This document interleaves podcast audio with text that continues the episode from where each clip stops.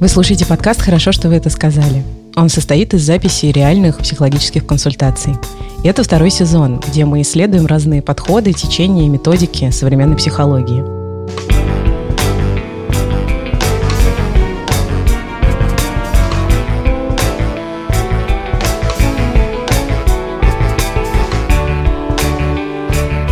Герои этого подкаста — это настоящие люди с настоящими проблемами, которые хотят чуть больше узнать о себе, обсудив со специалистами свои жизненные ситуации, чувства и сложности. Этот подкаст мы делаем в студии «Либо-либо». Меня зовут Ксения Красильникова. Чтобы что-то почувствовать, нужно что-то разрушить. Или в себе, или в окружающем. Как будто все скрыто за, за какой-то пленкой. Героя этого эпизода зовут Лев. Льву 25 лет. Он учился на психолога, но работает не по специальности.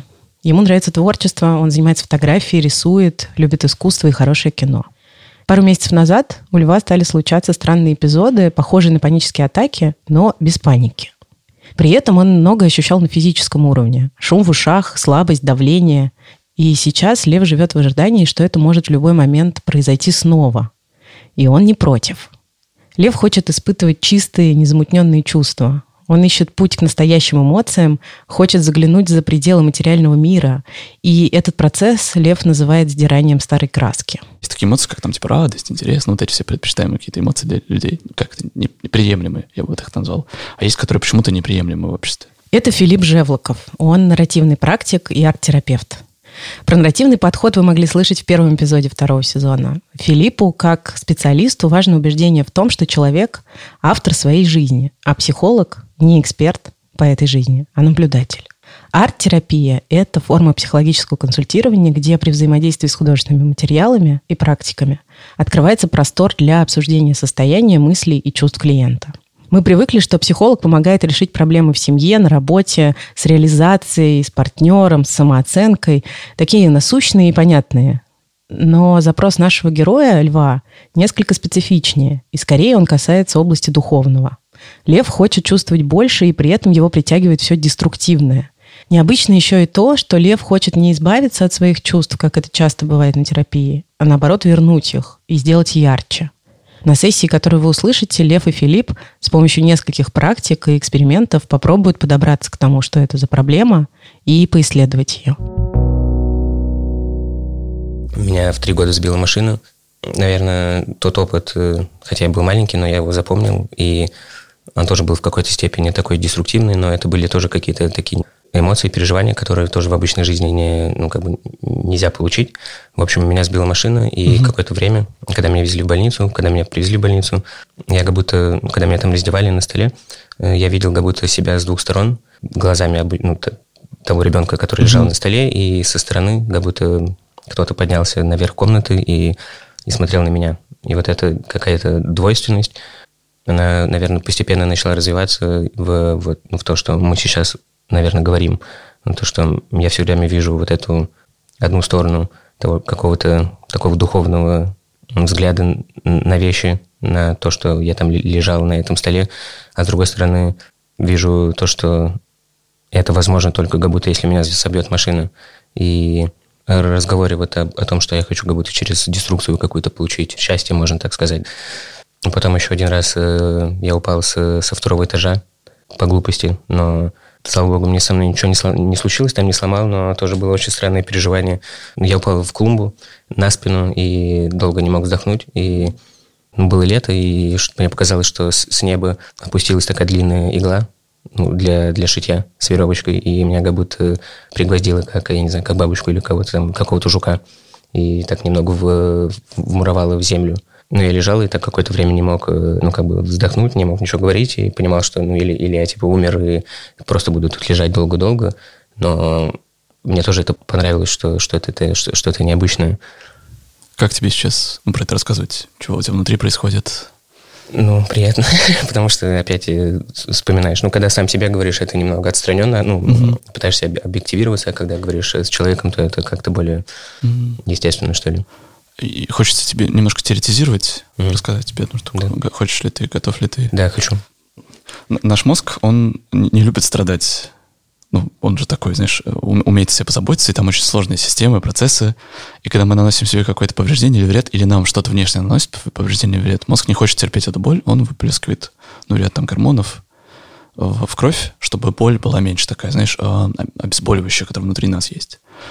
И, например, когда люди делают, наносят себе самоповреждающее поведение каких-то либо видов, а, это может быть там и переедание, и себя порезать, мозг такой, блин, кажется, мне больно, пущу-ка я облегчение. происходит, правда, облегчение на уровне там, эмоциональном, физическом и так далее. Но ловушка в том, что чем больше мы практикуем, да, да, какие-то самоповреждающие практики, тем меньше начинает работать. То есть у нас есть такая, знаешь, э, чувствительность, да, и она постепенно начинает стираться. Угу и становится, и она уже меньше работает, меньше, меньше, меньше, меньше, и мы начинаем пробовать больше, больше, больше, больше, больше. Зависимость такая получается. Да, ее надо повышать, и это правда поиск других практик, как я могу, как я могу испытывать подобные чувства еще.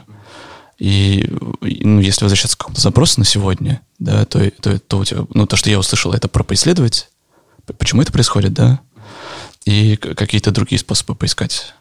Тут... Э, Или поправь меня, правда, я да, не, ну, не претендую на истинность. Да, я понимаю, ну, как бы, наверное, истина, тут, ну, как бы, спорить нечем, ну, просто, наверное, это работает в том случае, если человек, правда, хочет, ну, целенаправленно это ищет.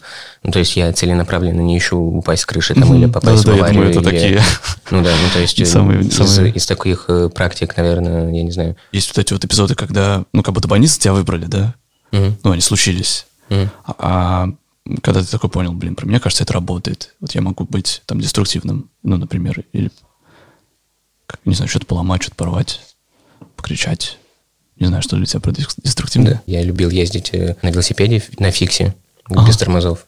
Ну, там одна передача, она фиксирована с задним колесом, и там не можешь остановить, крутить педали, поэтому, и, ну, естественно, тормозить нужно особенным как бы способом, блокируя колесо заднее. Ну, то есть это довольно тоже опасно, наверное. Угу. Ну вот я два года катался, и у меня просто начали потом болеть колени, и я, в принципе, остановился, но, слава богу, там не попал на, ни в какую аварию. Но, в принципе, это можно, наверное, занести вот в какое-то именно осознанное желание, как бы. Можем сделать одну практику? Попробуем. Попробуем. Я прошу тебя сесть так, как тебе удобно. Ну, в плане сравниться, комфортно ли тебе, некомфортно. Да, в принципе, да. Угу.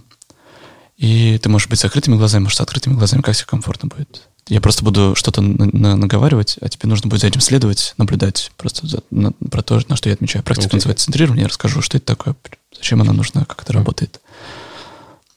Найди комфортный темп дыхания. Просто наблюдай вниманием с дыханием, то, как ты дышишь, комфортно ли ты дышишь. В момент практики в теле может возникать напряжение, это нормально. Просто отправляй все внимание в эти зоны, есть напряжение, и дыши, пока оно не пройдет. Наши мысли все время хотят куда-то улететь. Сейчас нет задачки, знаешь, про что-то решать, про что-то думать. Просто все внимание направляй в то, как ты дышишь. Все внимание в тело. Если голова снова куда-то отправляет, улетает, ты нежно, ласково, без самокритики направляй внимание в дыхание. Центрирование – это одна из практик осознанности, которая помогает слушать и чувствовать себя – Филипп считает, что она позволяет человеку увидеть, что самая сильная опора внутри него самого. Она дает возможность быть здесь и сейчас, ничего не решать и ни на что не реагировать. Филипп предлагает льву центрирование для того, чтобы уменьшить напряжение и создать ощущение безопасности. А еще центрирование помогает заметить пространство, себя и ту самую яркость, только без саморазрушения. Филипп обращает внимание льва на ощущения в теле. Например, он просит его почувствовать, как воздух касается ноздрей при вдохе, как он обволакивает носоглотку. Услышать собственное сердцебиение, найти опору через стопы и представить, что они пускают маленькие корни. Еще Филипп предлагает льву расслабить челюсть и подышать через живот. Считается, что это помогает сбросить напряжение. И последнее, самое важное, это найди то, что вызывает у тебя улыбку в сердце. Улыбка в сердце — это про людей, которых любишь, которые тебя любят. Про какие-то эпизоды яркие, какие-то ресурсные. Слова, которые приятно слышать в свой адрес, которые приятно говорить. Места силы, места безопасности, просто любимые места. И может быть что-то, что я не назвал, но оно правда вызывает улыбку в сердце, теплоту в груди, улыбку на лице. Я предложил бы тебе поискать столько, сколько нужно, и когда почувствуешь, что готов возвращаться, сделай три глубоких вдоха и три медленных выдоха и открывай глаза. Улыбка в сердце – это упражнение из эмбодимент подхода. Оно помогает опереться на ресурсные эпизоды, которые мы можем вспомнить и с которыми можем соединиться прямо внутри воспоминания, через чувства и ощущения в теле. Чем чаще мы делаем для себя что-то полезное и добиваемся любых, даже незначительных целей, тем больше мы верим в себя и признаем свою состоятельность.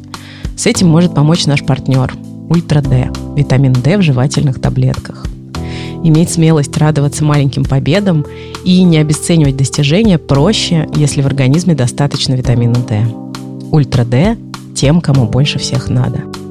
Ультра D не является лекарственным средством. Имеются противопоказания. Перед употреблением необходимо проконсультироваться с врачом. Хорошо. А понаблюдай как-то по сторонам, как оно сейчас в этой комнате. Как цвета, как ощущение? Стало ли поярче? Угу. Стало поярче, да. На, на пару мгновений, потому что я сидел с закрытыми глазами.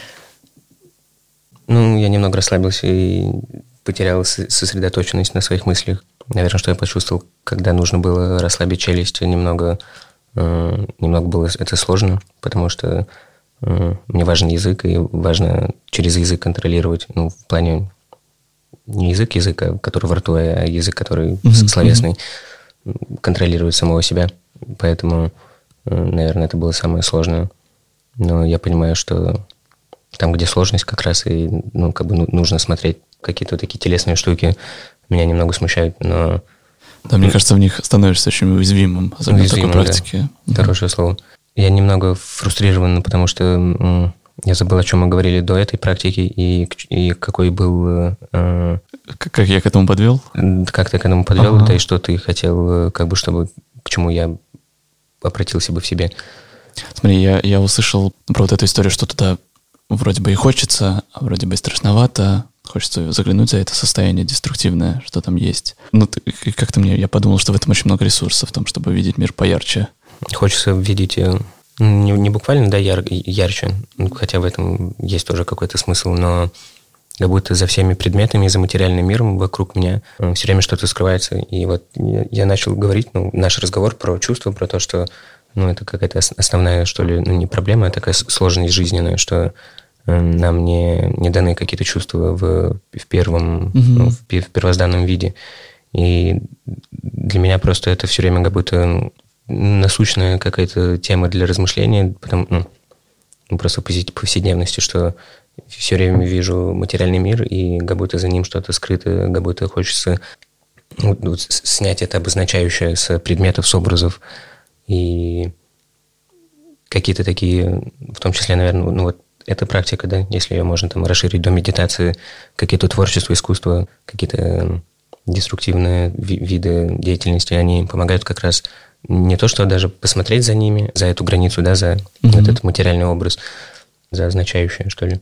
Имеешь в виду, э, поправь меня, пожалуйста, что это, это про что-то, ну, такое, немножко в примитивизм такой идти, когда происходит, правда, первое знакомство, когда я как будто бы э, антрополог на планете Земля. Mm. Ты про вот это? Как будто хочется, да, почувствовать, как будто все в первый раз. Mm-hmm. Как тебе кажется, что является таким, знаешь, невидимым забором, или, может быть, не невидимым, может быть, какая-то метафора, образ рождается? Почему, например, ну, нельзя вот к этому... Тут стоит вот этот столик-шкаф, да? Почему к нему нельзя быть очень любопытным? Ну, даже не знаю. Ну, тут даже можно быть любопытным, ну, как бы и нужно быть любопытным. Ну, типа, любопытство спасает, да, от, от всего, от скуки, от всего. Угу. Но тут даже дело не в том, что не, не о материальном каком-то мире, дис, дискурсе, да, а mm о каком-то более даже духовном. Ага. Никому не доступно вот этот э, второй мир, да, но всем хочется к нему приблизиться в какой-то степени, и все находят, mm все проживают эту жизнь, и, и пытаются как раз максимально к самому себе прийти и почувствовать этот окружающий мир. Я сейчас обобщил и сказал все, но при себя это как будто для меня это как-то важнее, чем ну, там, для окружающих. Ну, типа, это мой ресурс, который я как будто не, не умею до сих пор пользоваться. Uh-huh. Поэтому в части я там uh-huh.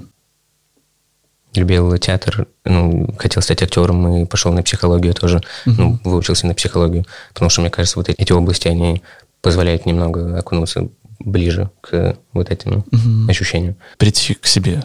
Да, ну, не к себе даже, а просто найти ключ к, к вот этому барьеру, наверное, между собой и окружающим. И, и пока так в, ну, в, в твоей да, биографии жизни вышло так, что этот ключик открывался только вот в такие эпизоды, как сбивал машину, упал, или Да, метро наверное, какой-то... Наверное, этот ключик только...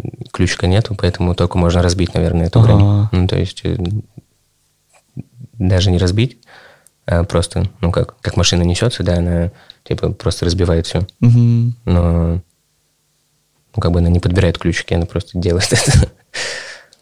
Да, я никогда не думал, что, может быть, я и есть эта машина, которая меня сбила. В какой-то степени.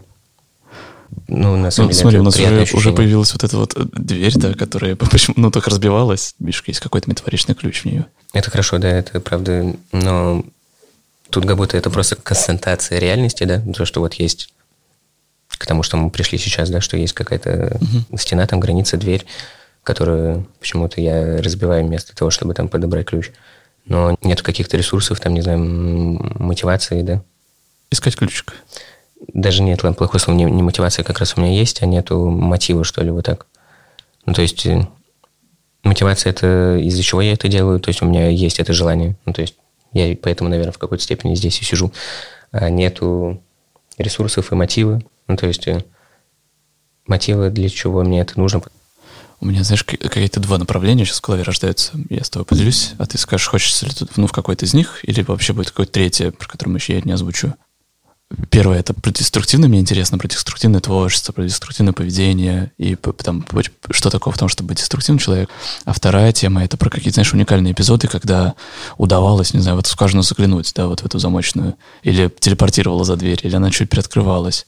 Ну, может быть, ты знаешь что-то, ну, какие-то эпизоды, когда ты чувствовал да, чистые эмоции, там э, первозданное к себе приходил, ну то, что, ты говорил. Все время человек живет, и я живу в каких-то правилах, и все время себя ограни- ограничиваю в плане пове- ну, не поведения, но просто выражения.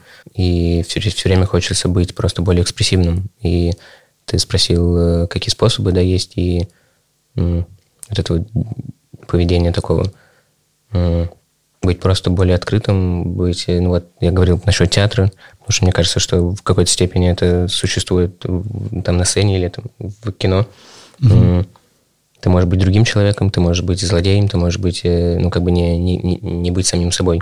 Мгм. Ну и самое главное, да, быть, э, проявлять вот эту экспрессию, эмоции. За, за этой дверью, если будем ее так назвать, как Олдус Хаксли завещал, ну там ничего, там как бы никто не сказал, что все хорошо, ну там добро и, и счастье, да. Но я понимаю, что в середине всегда происходит на самом деле самое, самое интересное. Ну, то есть в- и в жизни, да, где-то в середине, а не там по бокам. Это к- точка пика. Хочется просто вот эту амплитуду жизненную, какую-то эмоциональную, поведенческую немного расшатать, чтобы как бы чуть больше чувствовать, но чуть-чуть э, меньше чувствовать. Ну, то есть и как вперед, и как назад. Ты Экспрессивность. сказал про вот эти эм- эмоции. Я, у меня сразу фантазия там про э, гнев, про печаль, про, про что-то еще, которым, может быть, нету места. И это, это мой вопрос, да, сейчас. Нету места во мне. Ну, типа, ну, или Находишь ли ты этим эмоциям воплощение Мгм. в плане, Мгм. знаешь, бываешь, ну, не знаю, злишься и не знаю, что, что с этим делаешь. Мгм. Да, я понимаю, о чем ты.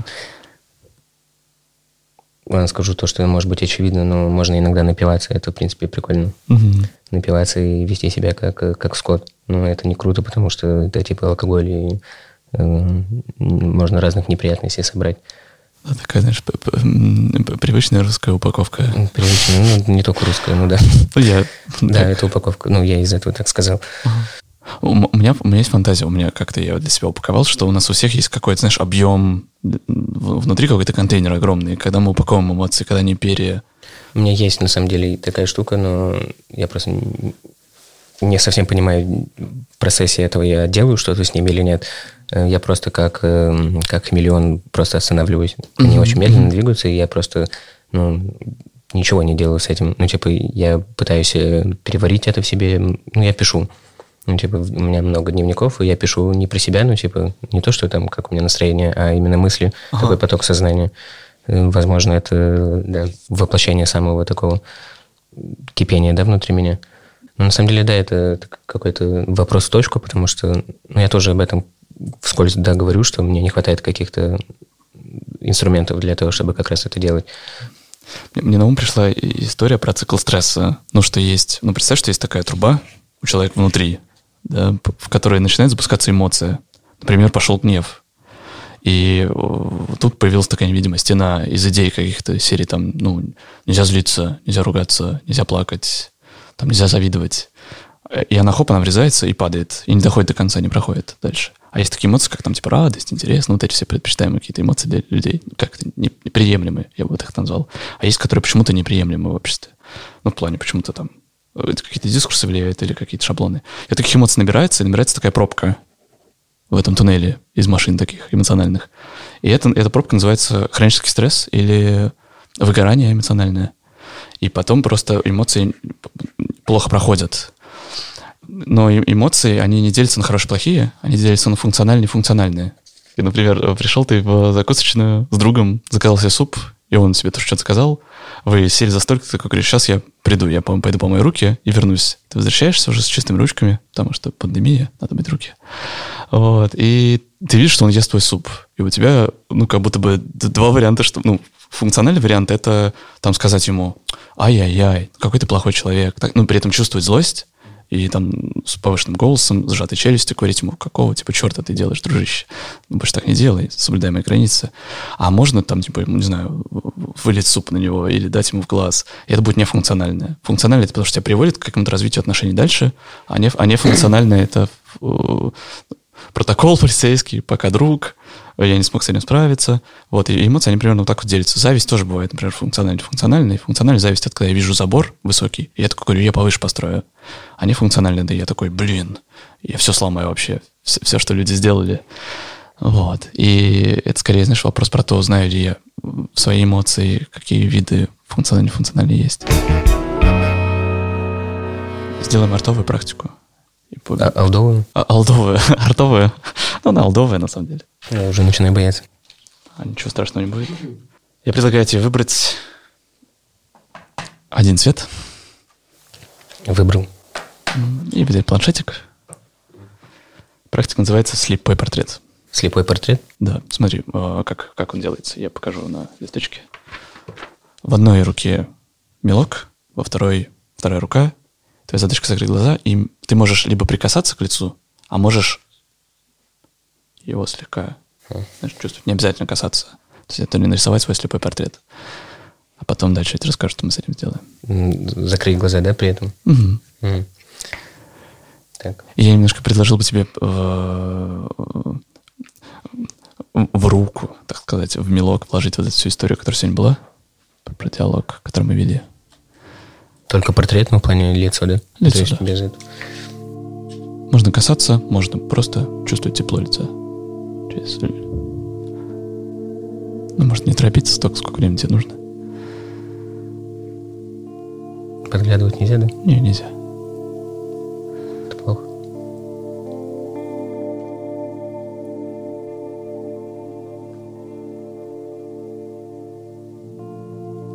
Это очень плохо, я уже потерялся где. Нормально. Вот тут висок, да? Пусть случится то, что случится. Разреши процессу произойти. Просто ищу пропорции, чтобы хотя бы было похоже на мое лицо. Это не, не обязательно. Мы не арт-класс. Не арт-класс? Не арт-класс.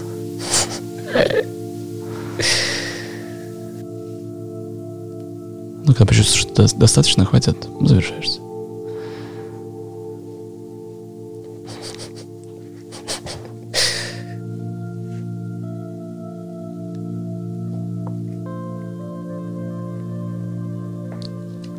Это, это шизофрения какая-то получается.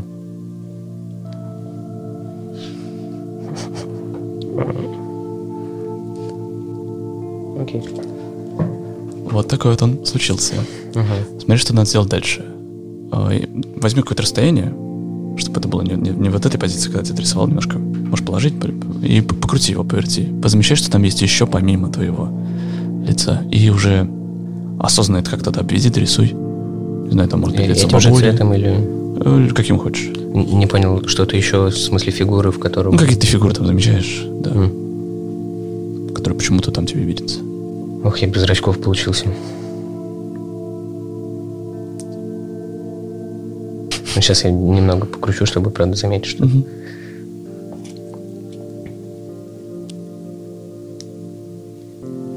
Сложно.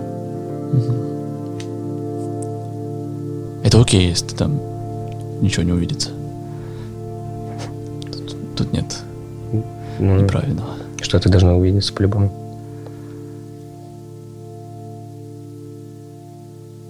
У меня такой минималистический получился портрет, что немного сложно, правда, выделить какие-то фигуры, но это теперь, это теперь, это вызов. Слепой портрет – это упражнение из арт-терапии. В этой практике терапевты и клиенты интересует не сам портрет, его художественные качества, а рефлексия над тем, что получилось. Обычно человек видит в портрете что-то, что для него важно. И Филипп считает, что слепой портрет, как и центрирование, помогает найти опору в самом себе. Когда клиент рисует такой портрет, всегда случается что-то любопытное. Вы можете посмотреть на портрет, который получился у Льва в Инстаграме либо-либо. А сейчас Лев и Филипп обсудят те открытия, которые сделал Лев. Ну, и у меня, я вот тебя поспрашиваю просто, чего там и как это, не знаю, откликается, пересекается с тем, про что сегодня было. Так. Так, ну, я рисовал зеленым карандашом. Мне нравится зеленый. У меня немного, получается, левый глаз э, выше правого получился. И рот немного залет- за- заезжает на, на нос. Зато есть подбородок. И уши. И нос с двумя этими ноздрями. В общем, что я перерисовал? На подбородке мне показалось, что есть знак э, выключателя. Ага. Это я ну, первое нашел, поэтому меньше всего думал. Потом нашел в правом глазу улитку, которая вверх ногами получается. Ну, то есть у, него, у нее раковина вниз, а она сама ползет, то есть как будто на брови вверх. Мгм. Вот, вот эта улитка. Мгм. М, И потом еще нашел с правой стороны, я долго думал, ну, то есть, наоборот, левый глаз. Там что-то было похоже на... На что-то похоже было. Я подумал, что это может быть комета. Но после улитки я понял, что немного, как это сказать, не получилось э, совсем проективно, что ли, бессознательно найти эти образы. Поэтому нарисовал комету. Итак, три, три фигуры. Это выключатель, улитка и комета. Что же может это значить? Про что это для тебя? Почему выключатель на подбородке? Улитка. Ассоциативно, эмоционально, телесно. Какому, не знаю, отклику приглашает. В принципе, это закономерно. С одной стороны, улитка – это то, что меня замедляет, и то, что не дает мне, ну, типа, почувствовать, э, э, точнее, пройти через эту дверь.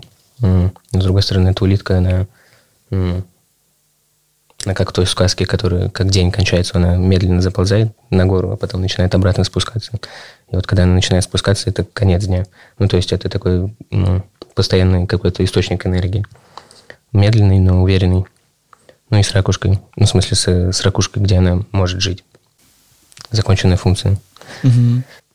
Э, Комета. Ну, комета это, это мое деструктивная, наверное, составляющая. Потому что она горит и падает. Что еще можно придумать под это? Конечно, комета. И она чуть-чуть повыше, на самом деле, правда, улитки. Ну, то есть это левый глаз. Но она прям с, с этим, с хвостом. Как раз экспрессия, эмоции, какие-то неуправляемая штука, которая как раз э, может врезаться там в землю и разрушить что-то. И там. Интересно, да что это в гла- ну, про, про глаза. Да, ну сейчас я Как тоже это попробую говорит? это объяснить. И, ну, собственно, выключатель в подворотке. Это то, что можно связать, наверное, с челюстью, ну, типа с, с- ну, вот, к предыдущей нашей, да, практике. М. Что-то, что мне важно контролировать э, с помощью языка, с помощью э, слов. Ну, с помощью выра- выражения, наверное. Мгм, мгм. Мы же через речь выражаемся, в том числе. И почему, да, глаза, на самом деле, глаза интересны, но я знаю, что глаза – это как бы источник восприятия, да, и, ну, то есть, э, глаза – это то, что через глаза мы видим окружающий мир, и его, в частности, воспринимаем. Поэтому, поэтому вот это я. Вот я нарисовал себе. Все. А к, чему приглашает э, вот этот выключатель на подбородке э, про э, улитку, про комету? В, в плане, не знаю, может быть, приглашает каким-то действиям или каким-то новым размышлениям про эту историю? Ну, Тут какой-то более созидательный, наверное, момент. Ну, то есть не зря, наверное, это было уже, дан- ну, эта практика была дана ближе к концу, да, и ты попросил, ну, условно, подвести итог, что ли, описать, как это ложится на вот сегодняшний наш разговор. Ну, то есть хорошо ложится.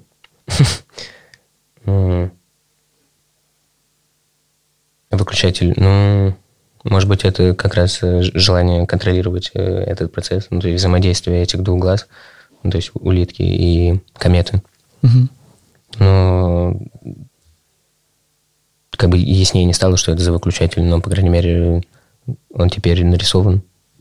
И можно, правда, подумать о чем-то. Ну, мне понравилось это, потому что я попытался не, неосознанно, максимально неосознанно подойти к поиску вот этих фигур. И, и правда прикольно, что ну как бы так получилось. Я предложил бы медленно завершаться. Как ты, как тебе было, с чем уходишь, что для тебя было, не знаю, важного, сказанного от себя, услышанного от меня? Было интересно, наверное, немного опасно поговорить о вот тех травмах, которые у меня там были. Ну, потому что я особенно о них не говорю. Ну, то есть, если нужно, говорю, но не говорил в таком ключе, в каком-то э, конструктивном. Какие-то моменты, естественно, придут потом, если я там буду прислушивать, переслушивать что-то, да. Мгм. Мне понравилась идея с тем, что с анализом вот этой ситуации, когда меня сбила машина, про то, что я, может быть, и есть эта машина. Ну, то есть я никогда не думал, что я все время эм, объективировал э, эту машину и, ну, то есть не соединял ее с самим собой. Ну, общее ощущение просто, на самом деле, сп- спокойно и больше вопросов, конечно, появилось, чем ответов, но это хорошо. У Филиппа тоже появились и вопросы, и ответы. После сессии он рассказал мне, что для него, как для человека и как для терапевта, оказалась важной мысль о том, что есть двери, которые открываются только в определенные моменты.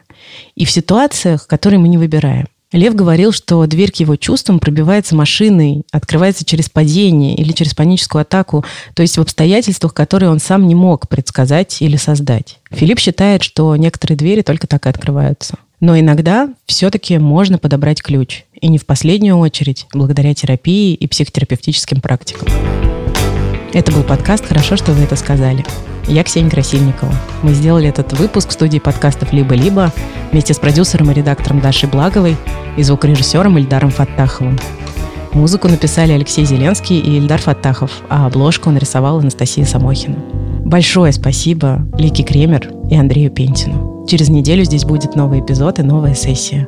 Подписывайтесь на нас там, где вы слушаете подкасты. Пока.